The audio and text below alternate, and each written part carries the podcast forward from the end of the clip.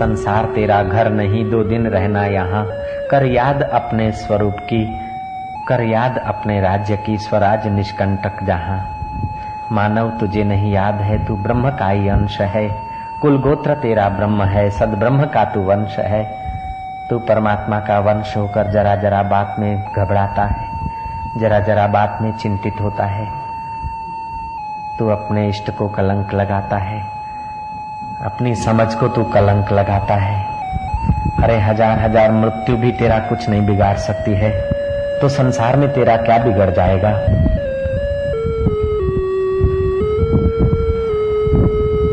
संसार की चिंता मूर्ख लोग करते हैं। साधक लोग तो अपने स्वरूप को पाने के चिंतन में रहते हैं। नश्वर चीज़ों की लालच में तो मूर्ख लोग भटकते हैं, लेकिन शाश्वत को पाने के लिए साधक लोग प्रोत्साहित रहते हैं। उन मूर्खों को पता नहीं कि ज़िंदगी भर घिस डाला खोपड़ी को, ज़िंदगी भर घिस डाला संसार के संबंधों को और संसार की वस्तुओं को पाने के लिए, लेकिन सब घिस घिस के मर गए खोपड़ी को और अंत में कई योनियों में भटकते रहे। बेसाधक धन्य है जो कुछ समय निकालकर अपने परमात्मा में बंदगी करने का दृढ़ निश्चय करते हैं। अपने अंतर्यामी में गोता मार के अपना जीवन धन्य करते हैं। है इंसान, तुझे सब दुखों से छूटना है, परम सुख पाना है, सदा सदा के लिए मुक्त होना है, परम निर्भीक साम्राज्य में प्रवेश करना है, असली राज्य पाना है तो चल उठ, खड़ा हो जा, अपने ही आत्मा में डेरा डाल। कीड़ी के आगे सब जनावर जंतु बड़े हो जाते हैं और हाथी के आगे सब जनावर छोटे हो जाते हैं। ऐसे ही देह अध्यासी के आगे सब संसार के आकर्षण बड़े हो जाते हैं और आत्मानुभूति वालों के आगे यक्ष, गंधर्व, किन्नर और देवों के वैभव भी तुच्छ हो जाते हैं। तू अपने आत्मानुभव के सिंहासन पर बैठ, हे मानव। तू लघु होकर कब तक तिनखे किनाई भटकता रहेगा माता के गर्भों में। तू महान हो तू अपनी आत्म चेतना को देख। तू अपनी मानवता के जन्म सिद्ध अधिकार को देख। ये चार दमड़ी संसार की दस पाँच लाख, दस पाँच करोड़, दस पाँच अरब भी तेरी महिमा अथवा तेरे आत्मा के आगे कुछ नहीं होते हैं। ये मानव, तू धोखे की जंजीरें मत बना अपने लिए। कल्पनाओं की जाल मत बुन तू सब कल्पनाओं को तोड़ और अपना मन अपने मालिक से जोड़। आ।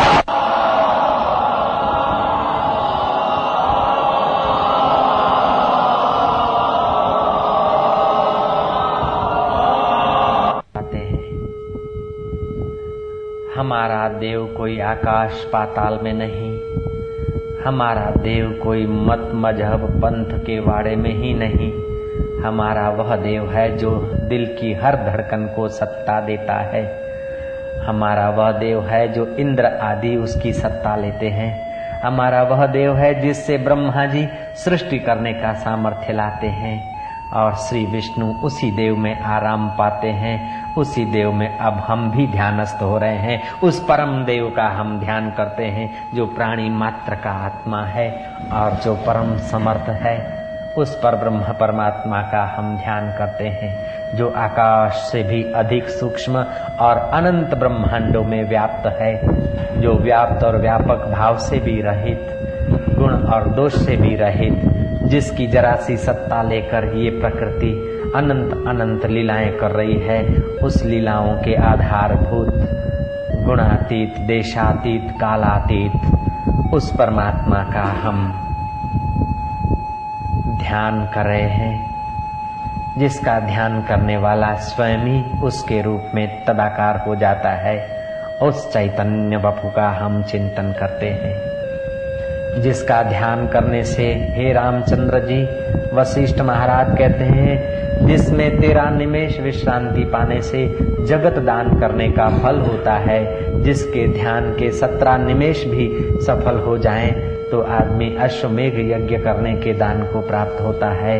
और आधा घंटा अगर उस अंतर्यामी परमात्मा के ध्यान में कोई तल्लीन रहे तो अनंत यज्ञ करने के फल को पाता है।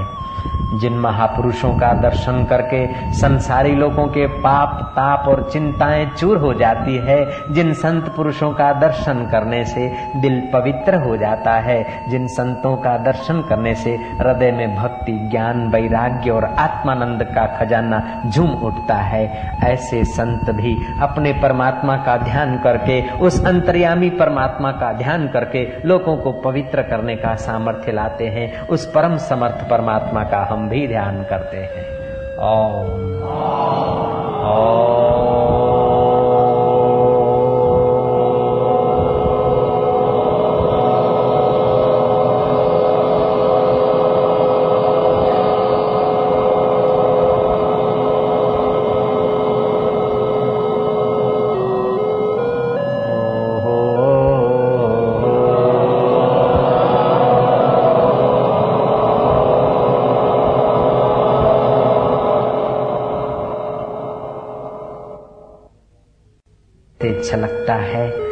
उस छलकेश्वर का हम ध्यान करते हैं, उस देवेश्वर का हम ध्यान करते हैं, उस प्यारे को हम प्यार करते हैं, जो सचमुच में प्यारा है, भक्तों की भावनाओं को पोषण देता है, तपस्वियों के तप को सफल करता है, जोगियों की वृत्ति के निरोध में सहाय करता है। लेकिन जो सतगुरु के सतशिष्य होते हैं, उनको सब वृत्तियों से पार करके अपना आप दिखा देता है, उस अलग का हम आदर करते हैं। हरी हरी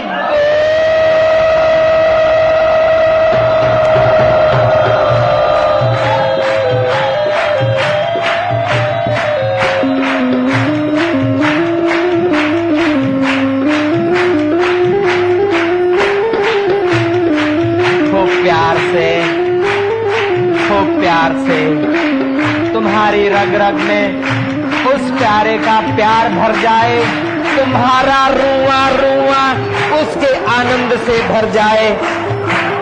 पूरे मन से, पूरे प्राणों से, पूरे दिल से, पूरे दिमाग से, पूरे अहोभाव से।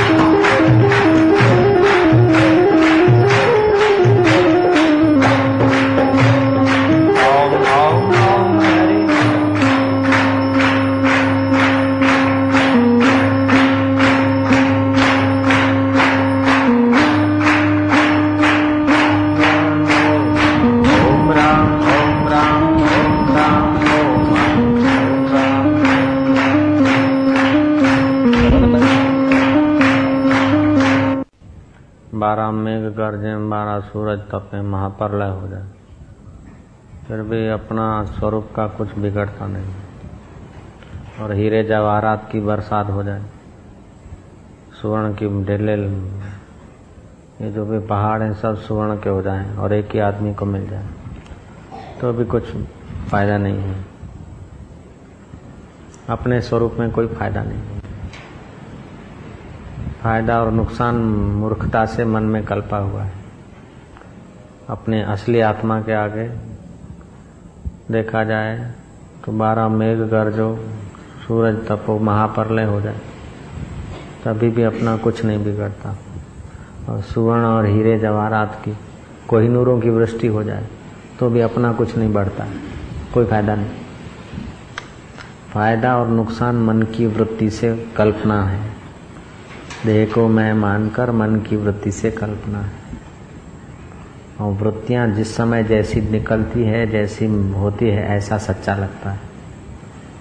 और वृत्तियाँ माया है।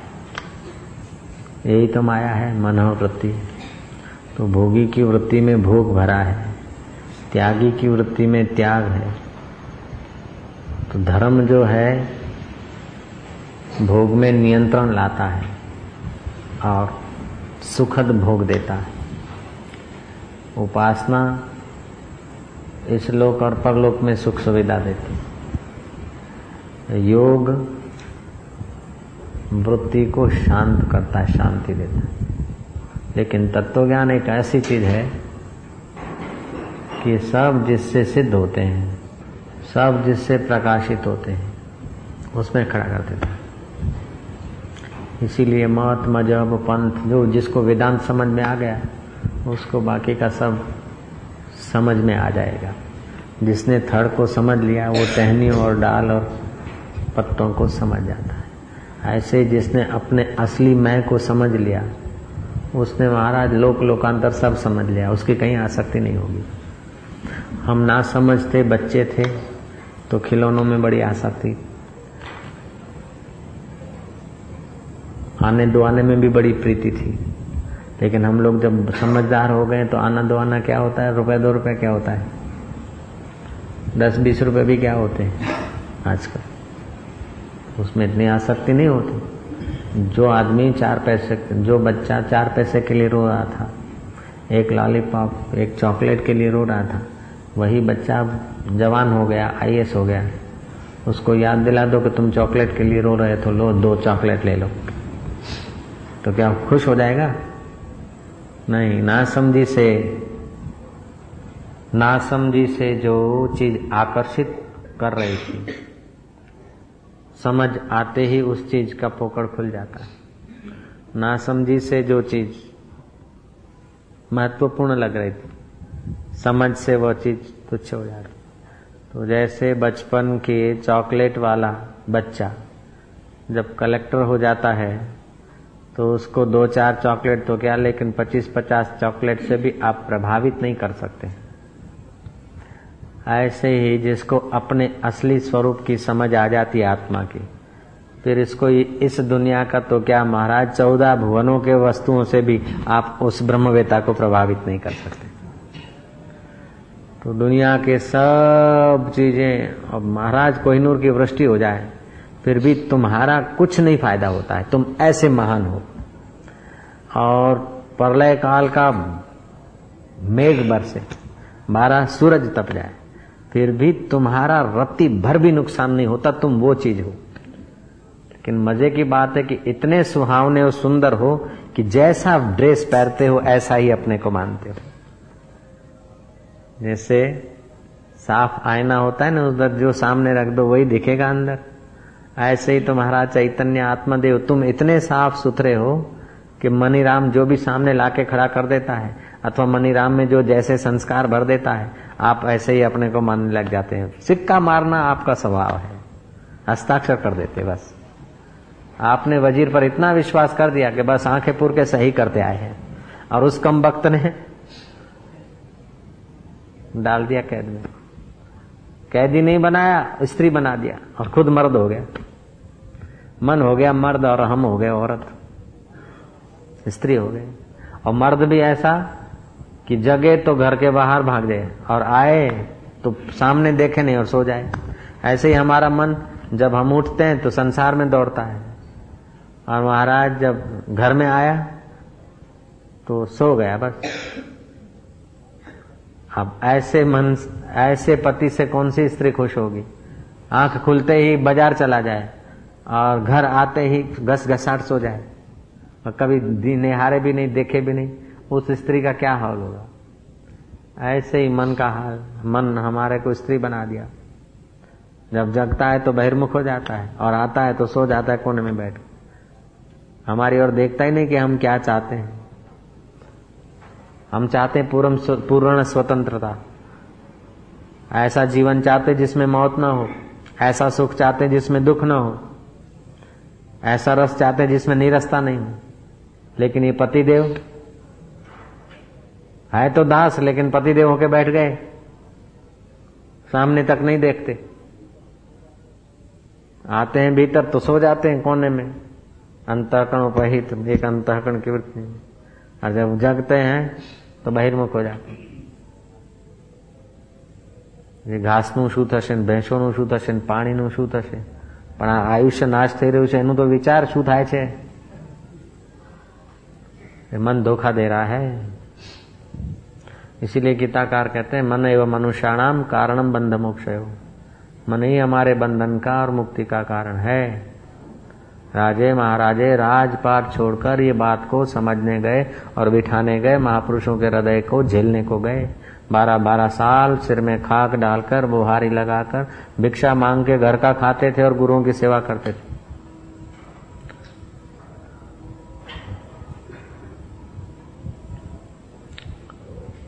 लेकिन आज हम लोगों का मन कैसा है? मोह। पीतवा मोहमयी मदिरा। मोह की मदिरा ऐसे पी लिया कि पता नहीं कि काल सिर पे नाच रहा है। अब अठारह महीना और सात दिन तो है आयुष। आज छह दिन होएगा, कल पाँच दिन होएगा।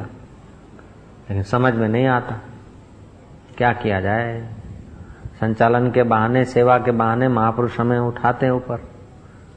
लेकिन हम लोग ऐसे मोह कलील में फंसे हैं कि हर जन्म में करते आए परिवार के लिए। कल्पनाओं के लिए। बुद्धि होते हुए भी बह रहे हैं उस मन की धारा में।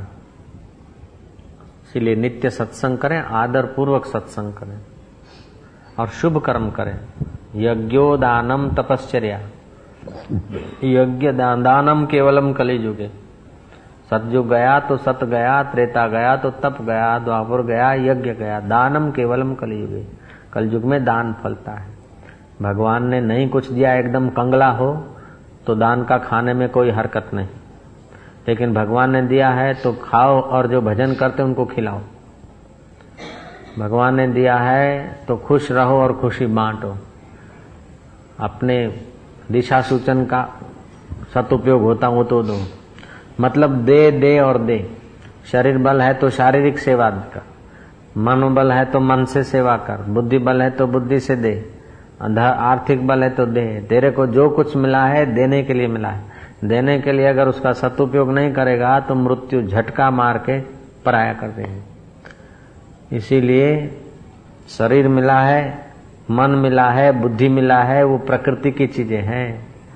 ये देव से मिली है तो देव की सेवा में इनको होम दे, और तू देव से मिल ले। संसार तेरा घर नहीं, दो दिन रहना यहाँ। महापुरुषों में और हम लोगों में क्या फ़र्क है? असुरों में और सुरों में क्या फ़र्क है? दैत्यों में और देवताओं में क्या फ़र्क है? देवता उसे कहा जाता है, जो कुछ उसे मिला है, वो परहित में लगाए वो देव प्रकृति का आदमी उसे सुर कहते हैं। आ तो देव जेवा भाई छे। आ तो देव जेवा मानव छे। और असुर किसे कहते हैं? जो कुछ मिला है वो अपने लिए। अब आखिरी छोटी सी कथा है। फिर प्रसाद कहीं यज्ञ हो रहा था और देवताओं को कहा, आमंत्रण दिया, दैत्यों को आमंत्रण दिया गया। दैत्यों ने कहा, हम आपके यज्ञ में नहीं आएँगे। क्योंकि यज्ञ में देवताओं को पहले जिमाते और हमको बाद में जिमना पड़ता है। हम देवताओं से क्या कम है? देवताओं से हम किस बात में कम है? बल में कम है? लड़ाई खोरी में कम है? राज करने में कम है? किसमें कम है? गला काटने में कम है क्या? हम देवताओं से किस बात में कम है? नहीं तो हो जाए शास्त्रार्थ, या तो हो जाए कुश्ती। तो आप पहले देवताओं को यज्ञ में खिलाते, बाद में बचा खचा वो हमको देते, ये हमारा अपमान है।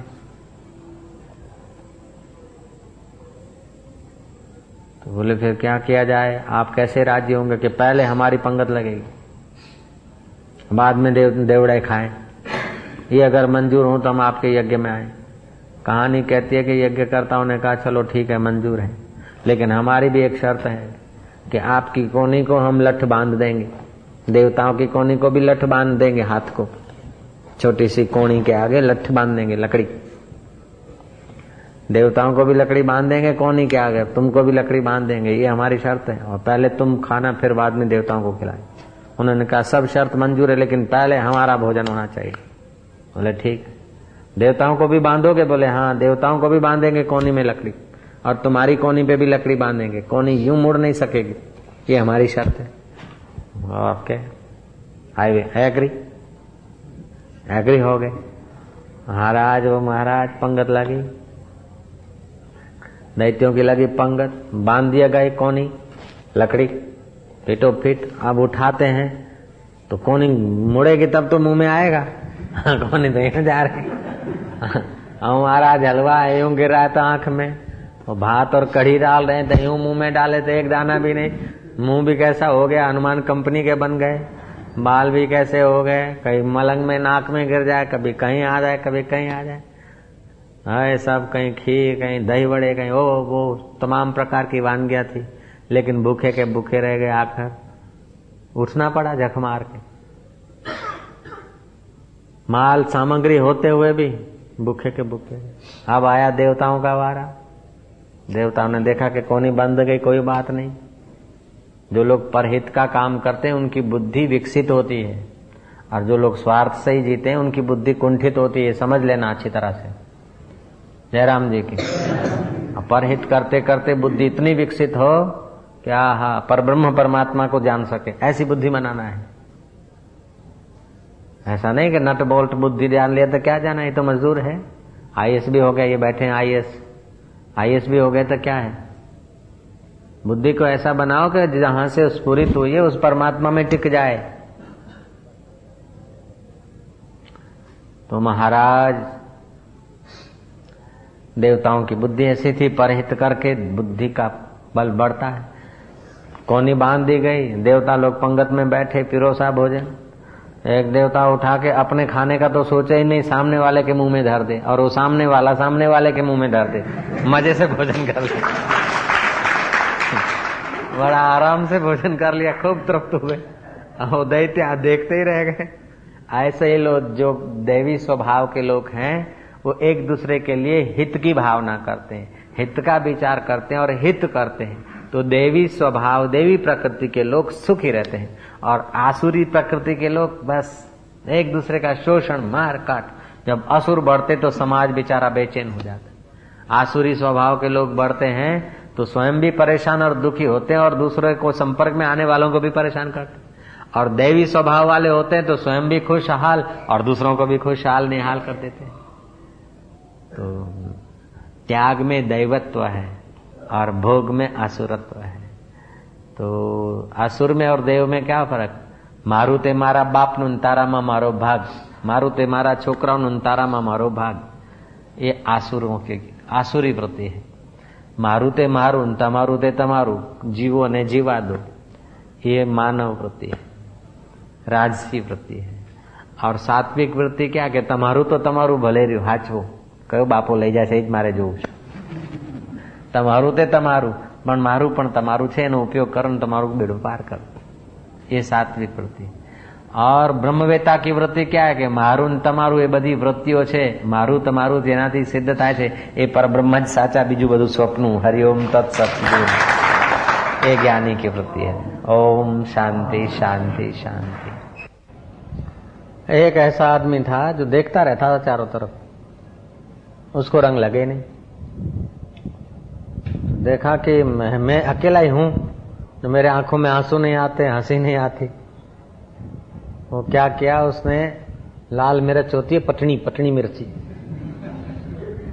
वो पटनी लाल मिर्ची थोड़ी कूट के रुमाल में ले आता था। अच्छा सब लोग जब रोए भाव में आकर हंसे या रोए तो ये क्या कर देते थे कि वो पटनी मिर्ची का रुमाल जरा आँखों को छुआ देते थे। आँखों से पानी। एक दिन हुआ, दूसरा दिन हुआ। हम देखे कि अगर नहीं रोएँगे, आँखों से आँसू नहीं आया या कोई भाव नहीं आया तो लोग समझेंगे तो मूर्ख है, नास्तिक है। तो कुछ भी करके आँखों में सब, जब सब लोगों के आँखों में आँसू है तो अपने को भी तो रखना पड़ेगा। तो जब देखता कि पूरे मोशन में लोग आए और इधर उधर देख के अपना, वो समझता था मेरे को कोई नहीं देखता। लेकिन कोई ऐसा जो सेवाधारी था ना उसने इसको पीछे से ऑडिट कर लिया। तीसरे दिन भी उसने ऐसा करा। तो आके हरदयाल जी को कहा कि फलाने जो सज्जन है, उनको आँखों से आँसू नहीं आते। तो क्या करते हैं? मिर्ची ला के रखते हैं और धीरे धीरे जेब से निकालते चारों तरफ़ देखते और फिर उनकी आँखों में वो मिर्ची वाला रुमाल ठोकते हैं और फिर आँखों में आँसू आते हरदयाल ने कहा, ठीक बेटे, जो भगवान के लिए आँसू या हर्ष नहीं आता है, उनके आँखों में तो मिर्ची होना ही चाहिए।